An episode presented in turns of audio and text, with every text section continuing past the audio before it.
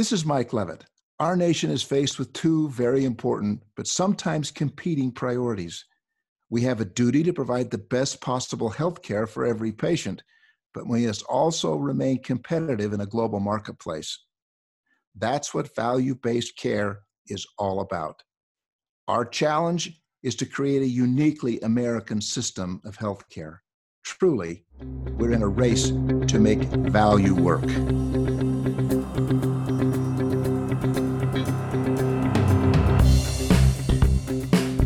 Welcome to The Race to Value, a weekly podcast hosted by Dr. Eric Weaver of the Institute for Advancing Health Value.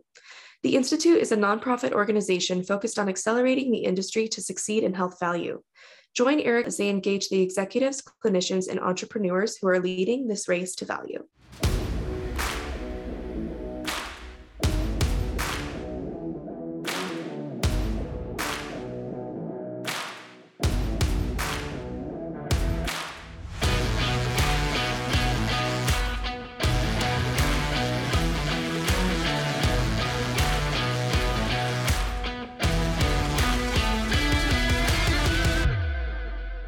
Race to Value listeners, this week we're going to be talking about how to achieve a happier, healthier, and more resilient workforce. We have on our podcast this week Dr. Richard Safeer.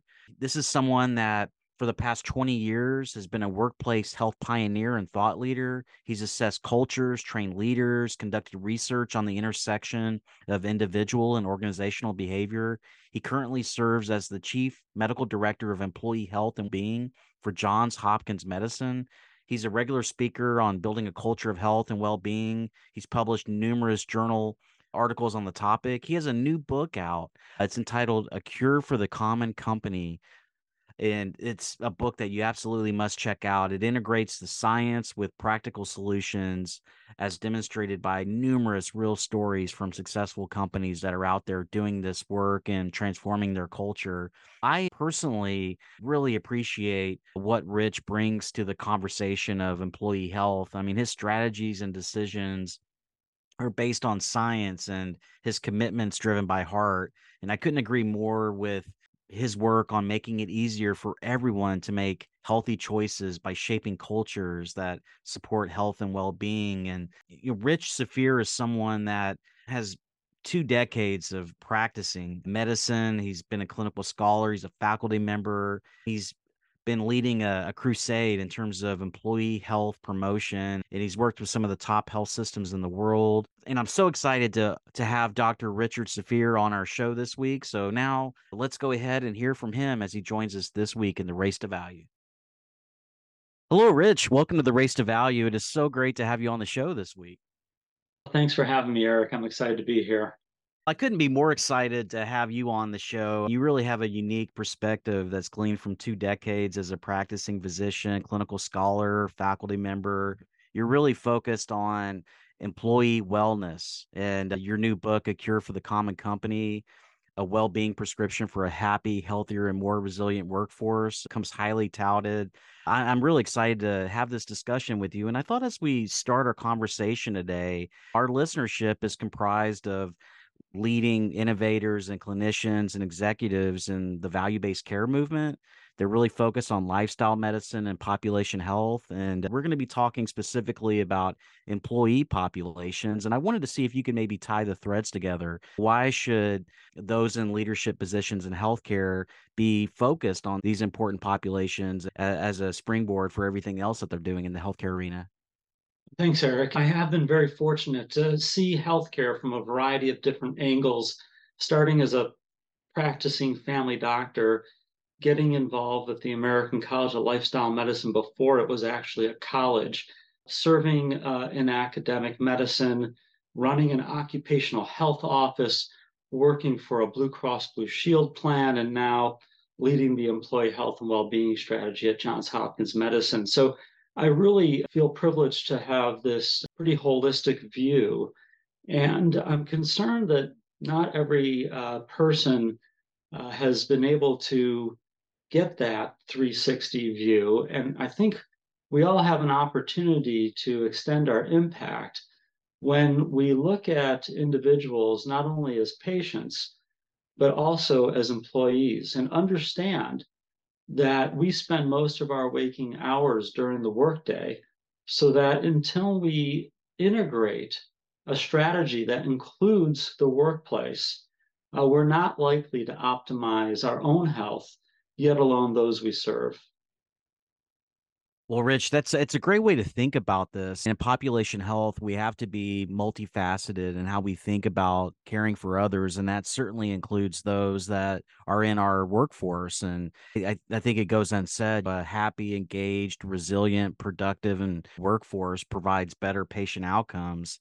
But let's talk about just the state of the industry right now when it comes to employers. They're spending upwards of 880 billion on premium dollars annually. They're getting fleeced by these unsustainable double digit premium increases every year. I often hear from my colleagues that employers are the sleeping giants in the health value movement because they're no longer going to tolerate status quo with the fee for service model. So there's an economic aspect to this where they're spending upwards of 14,000 per employee, but there's also this very important aspect of just health and being that is so crucial to creating a optimal culture within a company and we see risk factors and chronic diseases such as high blood pressure and diabetes smoking physical inact- inactivity and obesity running rampant in our society and that is obviously very pervasive in the workforce as well and you know research indicates that less than 5% of americans are sufficiently active and eat a healthy diet and maintain a healthy weight and abstain from smoking. And what I love about your work is that you have this way of creating goals and creating a culture where the, those people in leadership and companies they're thinking about employee wellness programs in ways to really create a more viable sustainable company but also societal health in the in, in the process and as i look back and my understanding is that organizational employee wellness programs have only been partially successful and it's so complicated in terms of changing behavior and and you have to have that right supportive environment. So i thought uh, as we get into our conversation i wanted to ask you if you could provide some more insight into the perceived failure of corporate wellness programs over the last few decades and of the ones that succeed in promoting healthier lifestyles what are the shared attributes between them? Sure. So i do want to just make sure our, our um, audience understands that my work spans the spectrum of health from well-being to chronic disease. And i think that is one opportunity for other employers to embrace that the two should not be disconnected. And when companies and organizations view health as a spectrum and integrate their resources they're more likely to succeed.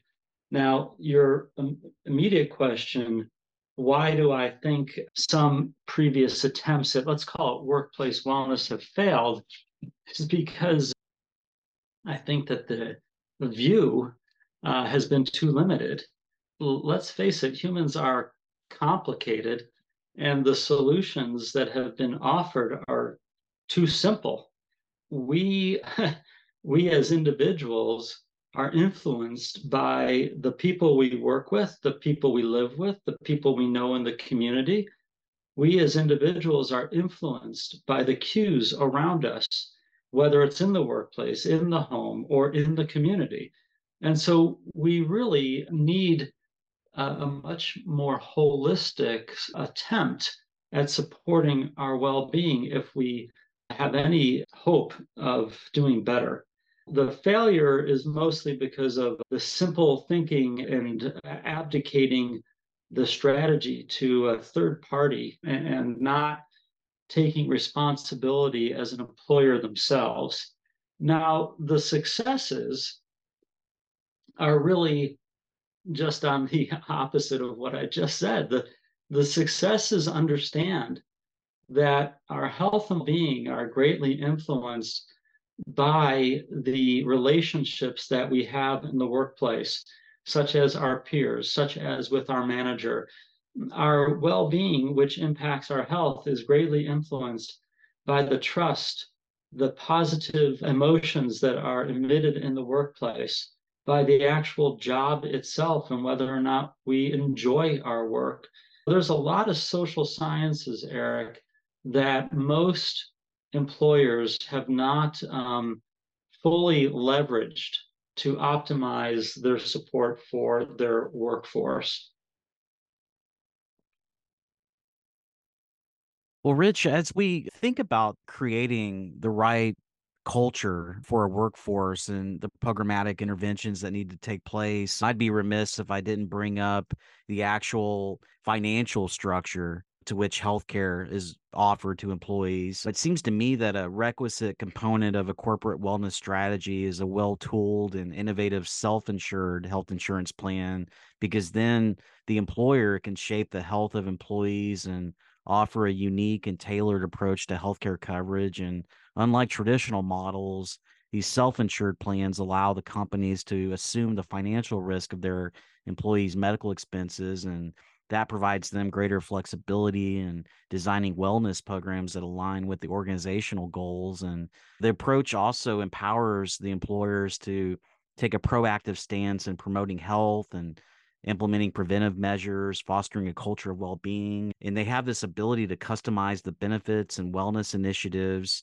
And through that, they can address specific health needs, encourage healthy behaviors, and really provide that comprehensive support for their employees.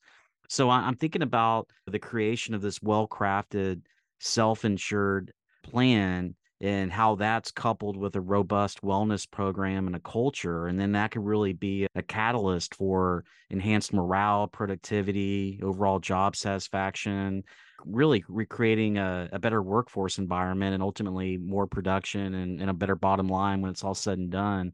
We had a podcast a couple of years ago with Harris Rosen. He's the founder of Rosen Hotels, and yeah, he talked about what they did in terms of the employee wellness and retention, and how they were able to leverage their self-insured plan and save, I think, 450 million over a decade. So I wanted to ask you just how do we how should we think about this important convergence between corporate wellness and self-insured health plans? Is it necessary to have a an innovative self-insured offering, or is a culture of well-being enough in and of itself? Before we lose uh, some of the listeners who are interested in small and mid-sized businesses, let me just say that there is a financial reason for all companies of all sizes to be engaged in this area of supporting employee health and well-being. So putting aside who pays the healthcare bill, just recognize that a healthy workforce is much more engaged with their work. Therefore, they're better able to do high quality work they're better able to solve solutions. They're more likely to stay with their job. It's going to be easier to attract new talent because the company gains a reputation of being a good place to work for. There's fewer workers' compensation injuries. The list goes on and on. Stay tuned, everybody. now, turning to a model that everyone can embrace and larger companies who are self-insured can take more direct advantage of the financial savings we do need to be more creative about how we support the health and well-being of our employees and it needs to be more than a wellness portal or app as a benefit so take for example, access to primary care. Not only is there a shortage of numbers of primary care doctors, but more of them are turning toward concierge practice because of their of their perceived burden of working with insurers. And so there are a lot of employers who are facing this challenge. And there's direct to primary care models that I think provide a great opportunity for companies to not only improve access for their employees, but also to allow more time for clinicians and employees to have meaningful exchanges. It's not enough to get into the doctor's office. You don't want to have be rushed out 10 minutes later. I think that direct primary care is a model I'm hopeful for in the future, and I think that's a great model to administer lifestyle medicine. I'm also hopeful for on site or near site clinics uh, as a growing opportunity. Again, that also can be supportive of more active lifestyle medicine. Eric, the complexity of the possibilities is such that it warrants um, more than this one question and answer. I definitely think uh, you're you're right on that. This is such a big, hairy, audacious goal that we have to transform the culture of, of companies in our country and, and create health and wellness. And there's so many countervailing influences in society. And then, of course, you have to take into consideration that 80% of a person's health and well-being lies outside of the healthcare delivery system in and of itself those social determinants of health and but we spend so much of our time working and it probably more in the united states the workforce culture has such an impact on health and that's what i, I love about your thinking on this and i, I could tell you're someone that is dedicated with the highest level of passion and commitment to create being in, in, companies and providing the consultative expertise. And I've heard you in public speaking, and I'm really impressed by your approach. And, and in your new book, A Cure for the Common Company, you offer these practical steps for putting each well-being culture block in place avoiding the things that can derail efforts and you also provide specific ways to make sure that your plan is working so i wanted to ask you rich if you could walk us through the building blocks of a well-being culture? Sure. But Eric, let me, if you don't mind, just allow our listeners to get a broad picture of the resources that most companies or many companies make available to their employees that your listeners might want to keep in mind as they do their work. So many companies, or most companies, they offer health insurance and where possible, it's important to understand the data that the insurers have to offer. It, it's both the cost of specific diseases as well as the prevalence or the number of people who have that. That alone can help focus your energy. You can't boil the ocean.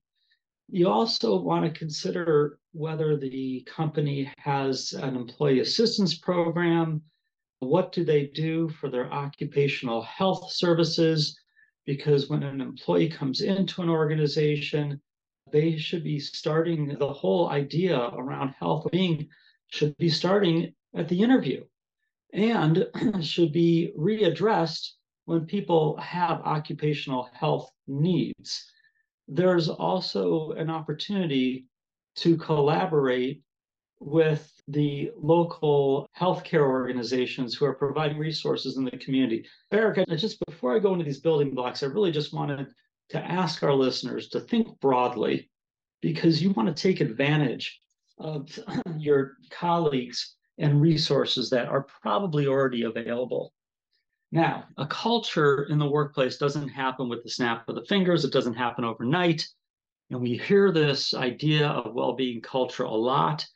But they're really, before I wrote the book, I really understood that, hey, no one's got this framework out. There's no how to. So let me provide one. And there's six building blocks, as you mentioned.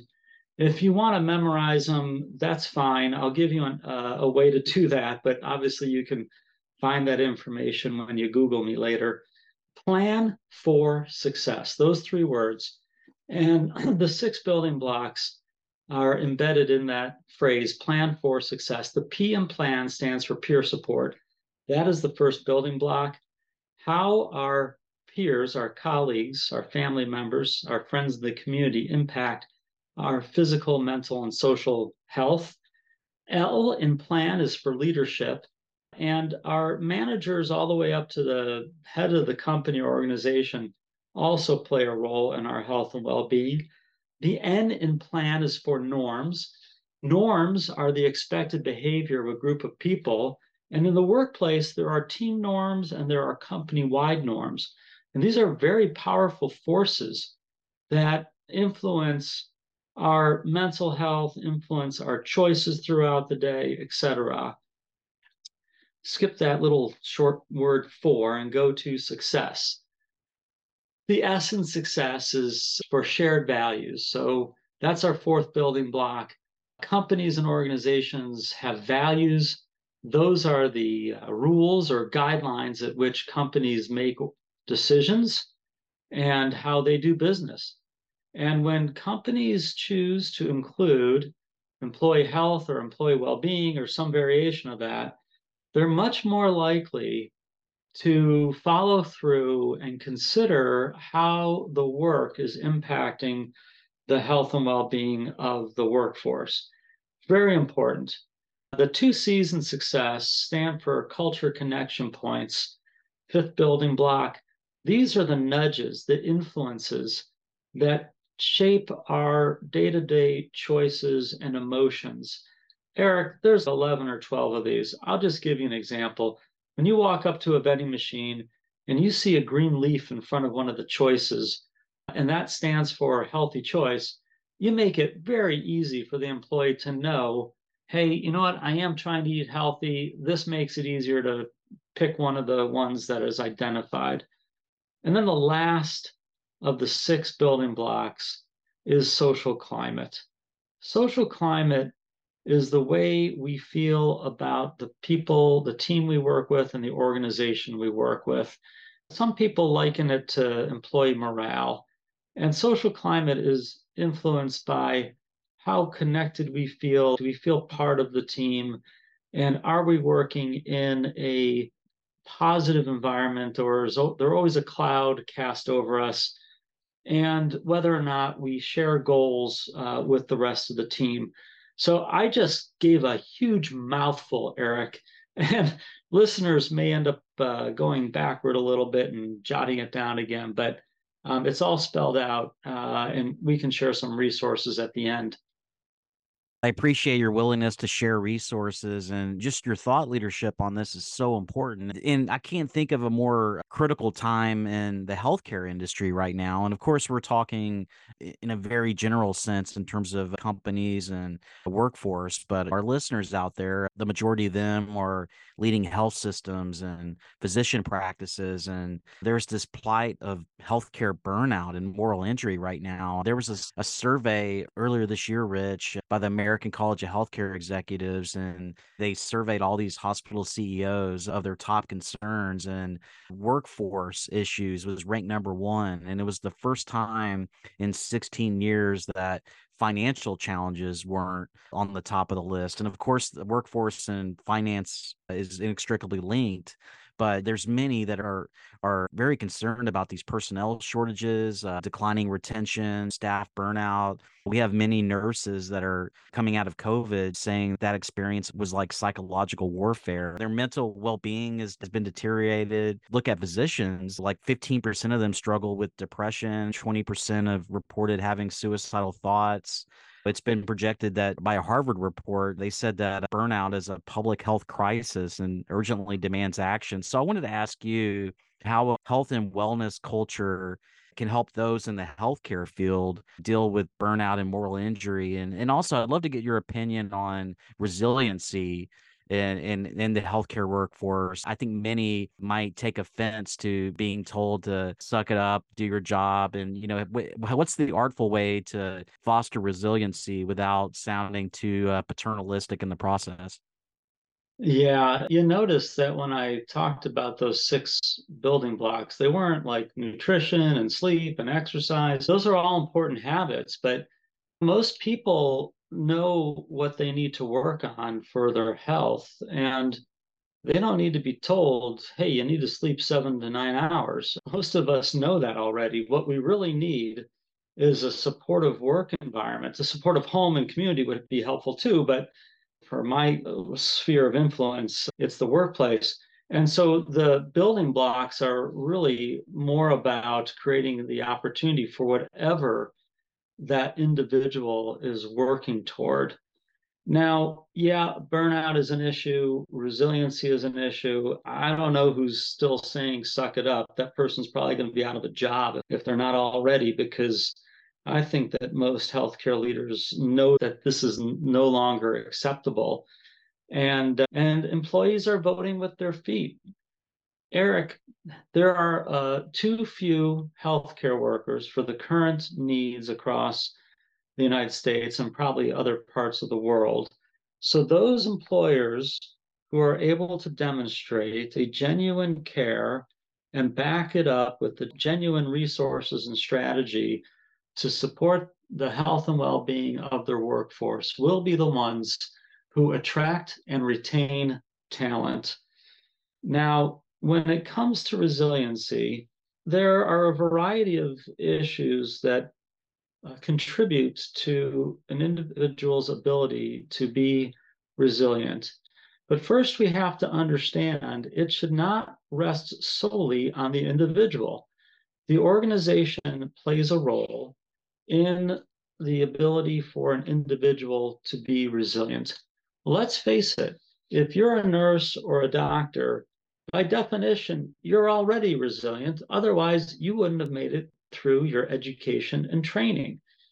It's a matter, though, of whether or not and how long you can swim upstream. Eric, if you threw me into a pool and asked me to tread water for five minutes, I'm pretty sure I could do it. If you told me to tread water for eight hours, I'm not so sure. And so, why is it that employers should expect their workforce to be able to maintain their mental health if every day they're faced with unsustainable amounts of work and the type of work they're doing doesn't align with their education and skill set? So I, I won't go further on the employer's responsibilities, but I just want to make sure we don't lose that. Now, when it comes to resiliency for an individual, yeah, some of it is about our own skill set, our own habits. Can we come to work rested? Can we be mindful and, and stay in the present so that we don't allow uh, the stress of looking into the future wear us down? But our so called individual resiliency also relies on the people who are closest to us. Did you know that when we feel socially connected to the people on our team, that improves our resiliency? Did you know that when we feel trusted by our team and by our manager, that improves our resiliency? When people feel cared for by their boss, that improves our resiliency. And it doesn't take much it takes us being human, it takes us being vulnerable, showing some more intimate details of who we are as individuals to help forge bonds. I don't want to cast aside the importance of a healthy diet and exercise, not smoking, not drinking, etc. These all add up, except that I focused on those elements that most organizations are not thinking about which really could help tremendously. Well, Rich, as you were talking, a couple of things came to mind and wanted to ask you about. First, in terms of the mental health of employees, it's of paramount importance. You and I both agree on that. The stats are irrefutable. There was a statistic that I saw just recently 70% of employees would actually take a pay cut for a job that better supports their mental health and well-being and you talked about social connection that promotes resiliency and the need for us to as leaders to be human and vulnerable and forge those bonds and i'm just thinking of all this in the context of maybe a changing work dynamic and obviously on the in the front lines of care delivery you can't work remotely but a lot of organizations now are are moving into remote and hybrid models. They're thinking about how to foster a supportive culture that prioritizes mental health and takes into consideration all the things that you said. But obviously, there's something that that has to give in terms of maybe remote work and having that social connection. And I just wanted to ask you, maybe in terms of the overall shifting landscape and the the employer community what should leaders be thinking about in terms of creating the idealized culture for their own company that works for them that really prioritizes the mental health and well-being of their uh, employee population? Yeah i think uh, that statistic about 70% of employees being willing to take a pay cut to get a job that better supports their mental health comes from uh, a study that ukg did about a year ago. And interestingly enough eric the number is even higher when they asked just managers that same question. And so that lesson there is that if you're a, a leader or someone who influences decisions, don't forget about the middle management because without good middle management, the chances of having a healthy and well front line are really limited. So you mentioned it. Most healthcare workers need to uh, be on site to deliver care, and yet there are a portion of the there is a portion of the workforce that could be remote or hybrid, which in some ways comes as a benefit but poses its own risk. The risk being that uh, when we don't feel connected, which when we're working remotely, that increases the chance that we don't feel connected. That's not good for our well being. It increases the risk of us getting lonely, which is a risk factor for depression, obesity, heart disease, stroke, decreased immune system. It's awful to be lonely. People don't talk about it. I guess it's getting some press lately, but um, needless to say, it's not a slam dunk to make decisions about remote work or hybrid work. And so you asked about how do employers make this decision about building their culture in the context of these opportunities to, to work in different settings. A uh, book was recently released by a couple of neuroscientists from Gallup, Jim Harter and Jim Clifton, I believe. And I believe it was called Culture Shock.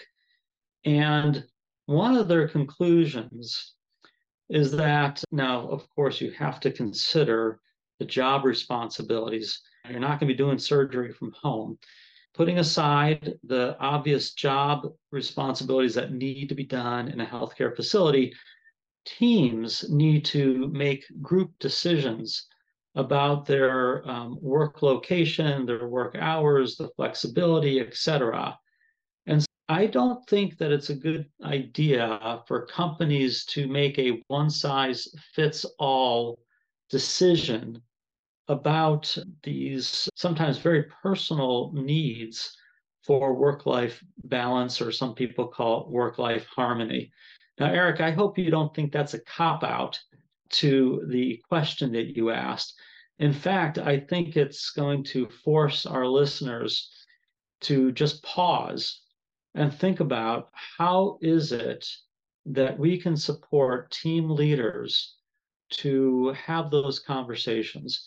And we're doing just that at Johns Hopkins Medicine. We have been looking at data around work life balance and this idea about remote work and hybrid work. And it is it is tricky and it's worth our time and attention.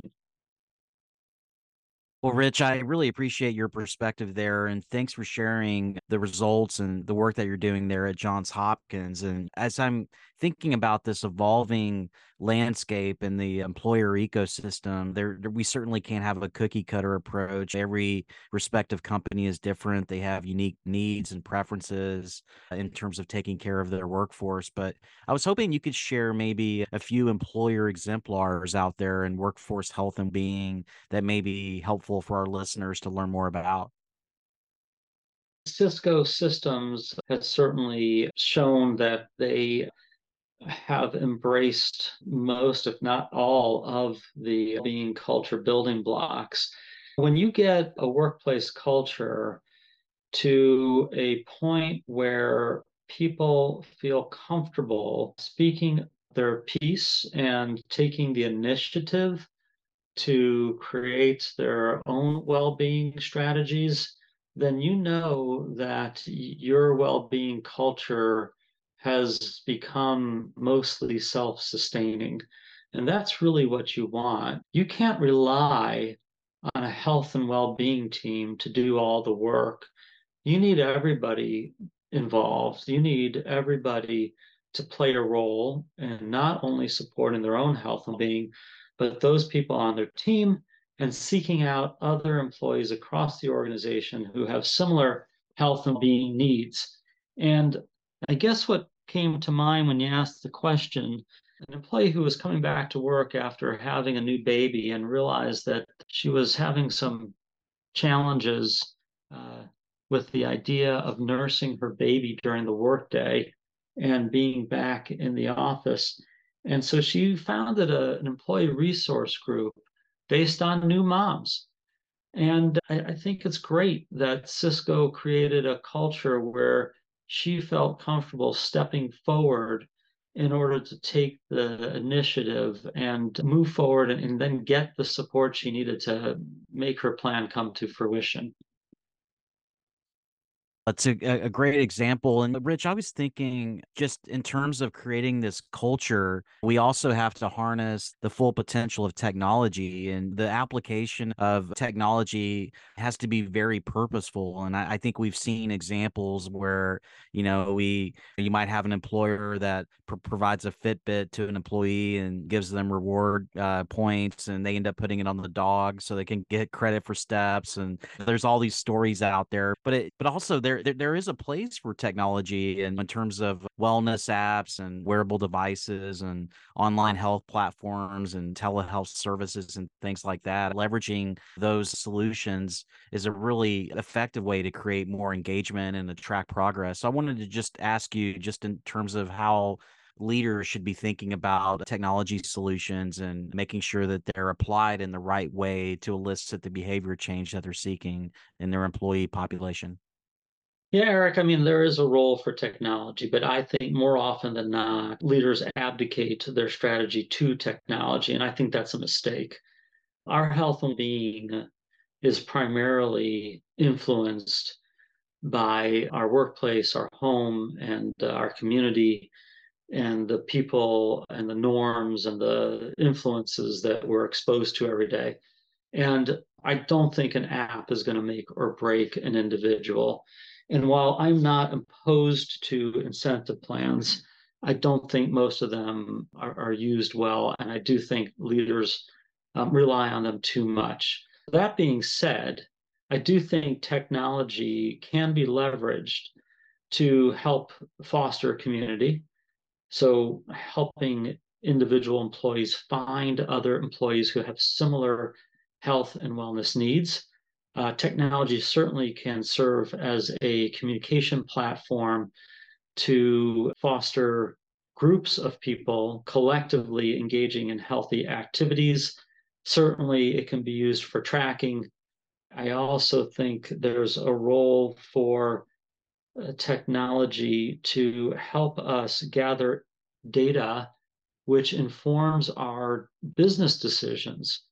And we want individuals' opinions. We also want self reported information.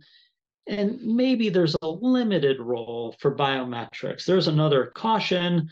Employers who are still relying on too much biometrics to make their strategy on their strategy. I think employers have understood the perils with that, but there might be a small role for that.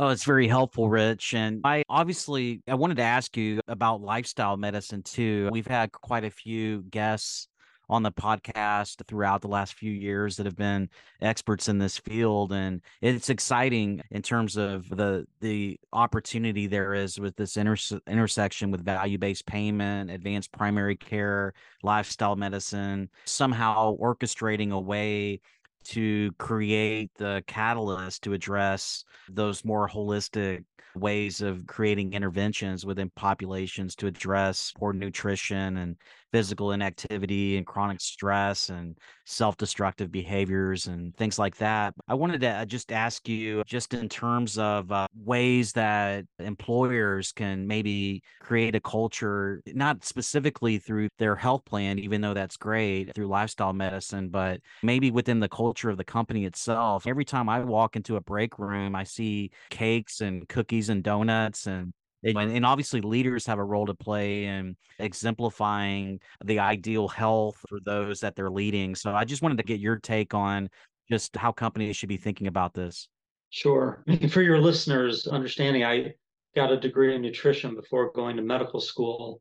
I was involved with the american college of lifestyle early. Um, i attended the first aclm meeting. Um, i actually don't even know if we were an ACLM like taking dues yet uh, at the time. And uh, I served on the board of directors at, at one point. So I, I fully embrace the potential that lifestyle medicine offers, including having used lifestyle medicine in my own practice. So, in my role at Hopkins, we do offer a longitudinal lifestyle medicine program focused around the theme of lowering blood pressure, knowing full well that by participants completing the nine week program, they would not just be lowering their blood pressure, but getting all the other health benefits that come with embracing the six pillars of lifestyle medicine. And our success is not resting only on our 18 session, nine week longitudinal program. We integrate our larger employee health and well being strategy into our lifestyle medicine program so that the participants can really leverage the resources, events, etc., that are simultaneously all around them during the workday.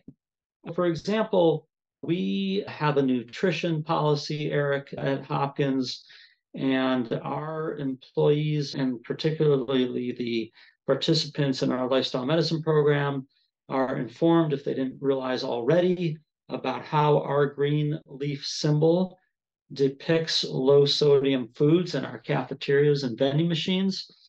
We integrate current exercise or movement strategies into our lifestyle medicine program. We encourage participants to sign up with a coworker or find a coworker on that first session to pair up so that they have peer support. One of the six well being building blocks to increase the likelihood that they're successful. Eric, the list goes on and on. I truly believe that lifestyle medicine can reap benefits for many, but I also know the reality is that many can make changes for 8, 10, 12 weeks, but to be able to sustain those takes a little bit more thought into how we go about our day to day interactions. And that means addressing it in the workplace. And I think we've done a good job of that at Hopkins. It sounds like it. And I, I was, as I'm thinking about creating this sustainable change, there obviously is an important aspect of the workforce culture. We talked about how crucial that is and how much time each employee spends in, in the workforce throughout their lives. But as we're talking right now, this episode is right before a new year. And that's often a time where people personally and individually reflect on their own uh, habits and are thinking about ways to weave healthy habits into the fabric of their life. And as we're thinking about creating these small, consistent actions that are cumulative over time in terms of improving a person's overall health and being, do you have maybe one or two takeaways that you can share uh, with our listeners uh, as they're looking to uh, formulate their New Year's resolutions and stick to it for sustainable change? It's funny, Eric, that you bring up New Year's resolutions because in many of my presentations now and in January, I one of my last slides is about New Year's resolutions, and too often individuals don't consider work their workplace or their job when they're figuring out how they're going to achieve their New Year's resolution. And the book I wrote, A Cure for the Common Company, is certainly to help you support the health and well being of others on your team or even an entire organization, depending on your role. But in every chapter of the building blocks, there's a, a call out box called Put Your Own Mask On First. Literally, because we need to be well if we're going to optimize the support that we can lend others. And I, I just mentioned one that we integrate into our nine week longitudinal lifestyle medicine program, and that is about signing up with someone or finding a colleague in the early sessions of the program. For your listeners, if you're about to make a New Year's resolution, who are you going to work with when you do this? Is there somebody else who's trying to achieve the same habit or get rid of the same unhealthy habit? And if not, is there someone who you can rely on to be there to support you? And not just someone at home, but someone in the workplace where you're spending most of your waking hours. That's well said, Rich. And uh, I can't thank you enough for joining us this week on the podcast. I've learned so much about your prescription for well-being and and just the importance of the workforce and you know clearly as leaders we have to get better at creating the optimal environment to improve the population health of those that are in the service of serving a company's customer base and ultimately providing a better society. As we wrap up today, could you provide our listeners with ways that they could stay connected to your thought leadership? And I'd, I'd love for you to share any information on ways that people can find more about this important work that you're doing. Thank you, Eric. I am active on LinkedIn. I also have a website, richardsafeer.com, S A F E E R, where there's blogs, videos, etc., where you can learn more. Of course, I hope you'll take a look at A Cure for the Common Company. If you go to Amazon, you could read the intro and half the first chapter and the read sample button. Eric, this is the culmination of my life's work. I think all your listeners are doing great work and they want to make a contribution. And I hope they'll take a little more time to understand the possibilities that they might not yet be incorporating into their strategy. Thank you for sharing that information, Rich. And I appreciate your time today and sharing your insights with our listeners this week on the Race to Value. Thank you so much, Eric, for getting the word out.